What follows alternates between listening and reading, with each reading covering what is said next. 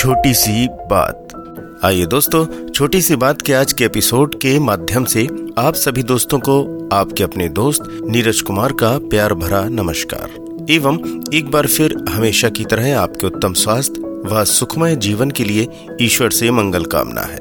आशा है आप अपने परिवार सहित स्वस्थ, कुशल व प्रसन्न होंगे। ज़िंदगी के तानों बानों और खुशियों की ख्वाहिश से जुड़ी मेरी श्रृंखला छोटी सी बात के एपिसोड में आपका स्वागत है।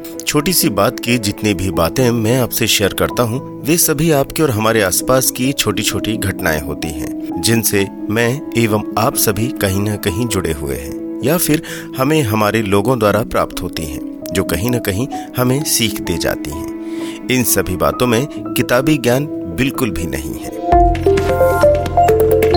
दोस्तों, आज जिस विषय पर मैं आपसे बात करने वाला हूँ वो व्यक्ति के बाहरी और अंदरूनी गुणों पर आधारित है। यानी एक सिक्के के दो पहलू। जब कोई जन्म लेता है, तब जन्म से लेकर उसके अंतिम समय तक सबसे ज़्यादा प्रभावित करने वाली चीज़ों की अगर बात की जाए तो उनमें से एक है बाहरी और अंदरूनी रूप। हर व्यक्ति, वह चाहे महिला हो अथवा पुरुष, जिस सबसे पहली चीज़ के लिए लालची रहता है, वह होता है उसका बाहरी रूप। बचपन में अधिकतर लोग दिखने में खूबसूरत ही होते हैं और जैसे जैसे उम्र किशोर अवस्था से जवानी की ओर बढ़ती है रंग रूप में और भी निखार आने लगता है। इस रंग रूप को सभी लोग सहेजने में लगे रहते हैं। रंग रूप को सहेजने एवं निहारने का यह सिलसिला जवानी, अधेड़ावस्था और बुढ़ापे तक जारी रहता है। चेहरे की रंगत, बालों का रख रखाव एवं पूरे शरीर की फिटनेस को लेकर बहुत से लोग पूरे जीवन भर सजग रहते हैं। इसी चेहरे और रंग रूप की वजह से कई लोगों की रोजी रोटी भी चलती है। यह रंग रूप ईश्वर का दिया एक अनमोल वरदान की तरह होता है। व्यक्ति के बाहरी गुणों की तरह एक सौगात भी ईश्वर से मिलती है, जिसे हम अंदरूनी गुण कहते हैं। व्यक्ति की वाणी, उसकी सरलता, विनम्रता, कलात्मकता और बुद्धि के मिले जुले संयोग से व्यक्ति के इन अंदरूनी गुणों का विकास होता है। रंग रूप की तरह ये अंदरूनी गुण भी व्यक्ति को विरासत में मिलते हैं। जिन्हें हम गॉड गिफ्टेड कहते हैं। समय के साथ और जीवन के खट्टे मीठे अनुभवों से व्यक्ति अपने इन गुणों को और अधिक विकसित करता है। अब आज इस विषय के भी कई पहलू हैं। एक संपूर्ण व्यक्तित्व वह कहलाता है जिसमें बाहरी रूप के साथ अंदरूनी गुणों का भी पर्याप्त समावेश हो। व्यक्ति अपने रंग रूप हेल्थ हाइट और अंदरूनी गुणों से भरपूर हो तो फिर तो कहने ही क्या है? अब यहाँ समझना ज़रूरी है कि महत्वपूर्ण क्या है। बाहरी रंग रूप या फिर अंदरूनी गुणों का भंडार। बहुत से लोग ऐसा मानते हैं कि सुंदर होना एक अच्छा रूप होना निहायत ही ज़रूरी है।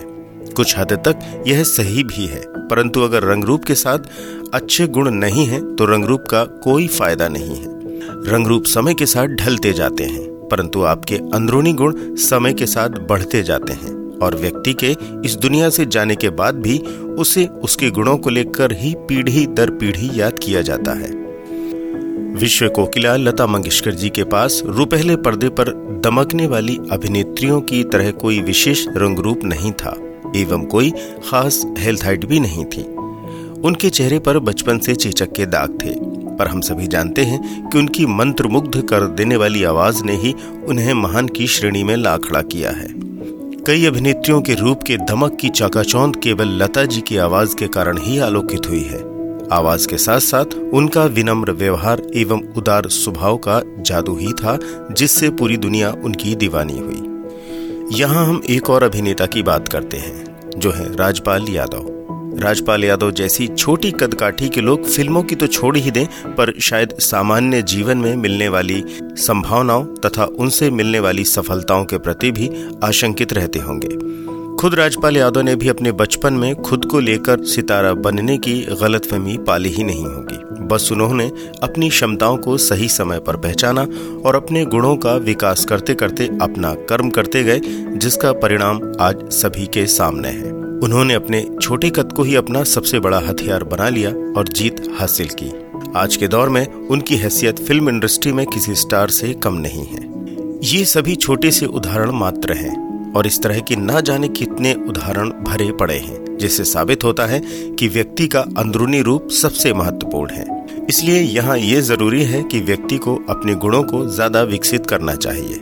व्यक्ति का रूप या पर्सनालिटी उसके हाथ में नहीं है, यह तो ईश्वर की महिमा पर निर्भर करता है, परंतु अपने गुणों को विकसित करना हमारे ही हाथ में है। आपकी अच्छी सोच, सद्भावना, कलात्मकता और विनम्रता इत्यादि से आप अपना कद दुनिया के सामने ऊँचा कर सकते हैं, या फिर अपने विचारों के रंग से समाज को आलोकित करके एक नई दिशा दे सकते हैं। अपने रंग रूप या कद काठी को लेकर मन में किसी भी प्रकार की हीन भावना लाने की बजाय इस बात पर ध्यान दिया जाना चाहिए कि आप अपनी क्षमता का उपयोग किस तरह से कर सकते हैं। बहाने केवल वे लोग बनाते हैं जो कुछ अलग हटके करना ही नहीं चाहते। इसलिए वे अपनी किसी भी प्रकार की शारीरिक अक्षमताओं की आड़ ले लेते हैं।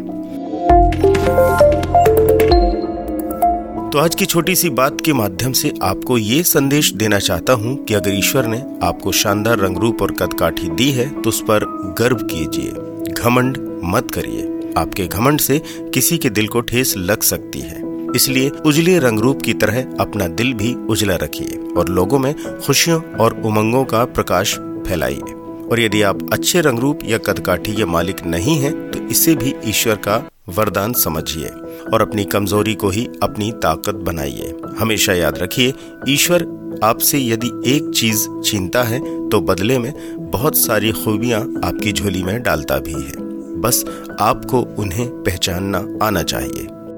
दोस्तों मन तो करता है आपसे बहुत सारी बातें करते ही जाएँ, पर समय सीमित है इसलिए एक बार फिर ईश्वर से आपके सुखमय जीवन की मंगल कामना के साथ आज की छोटी सी बात को मैं यहीं विराम देता हूँ। तो कुछ नई व छोटी सी बात लेकर अगले एपिसोड में आपके बीच फिर हाजिर रहूँगा तब तक के लिए अलविदा।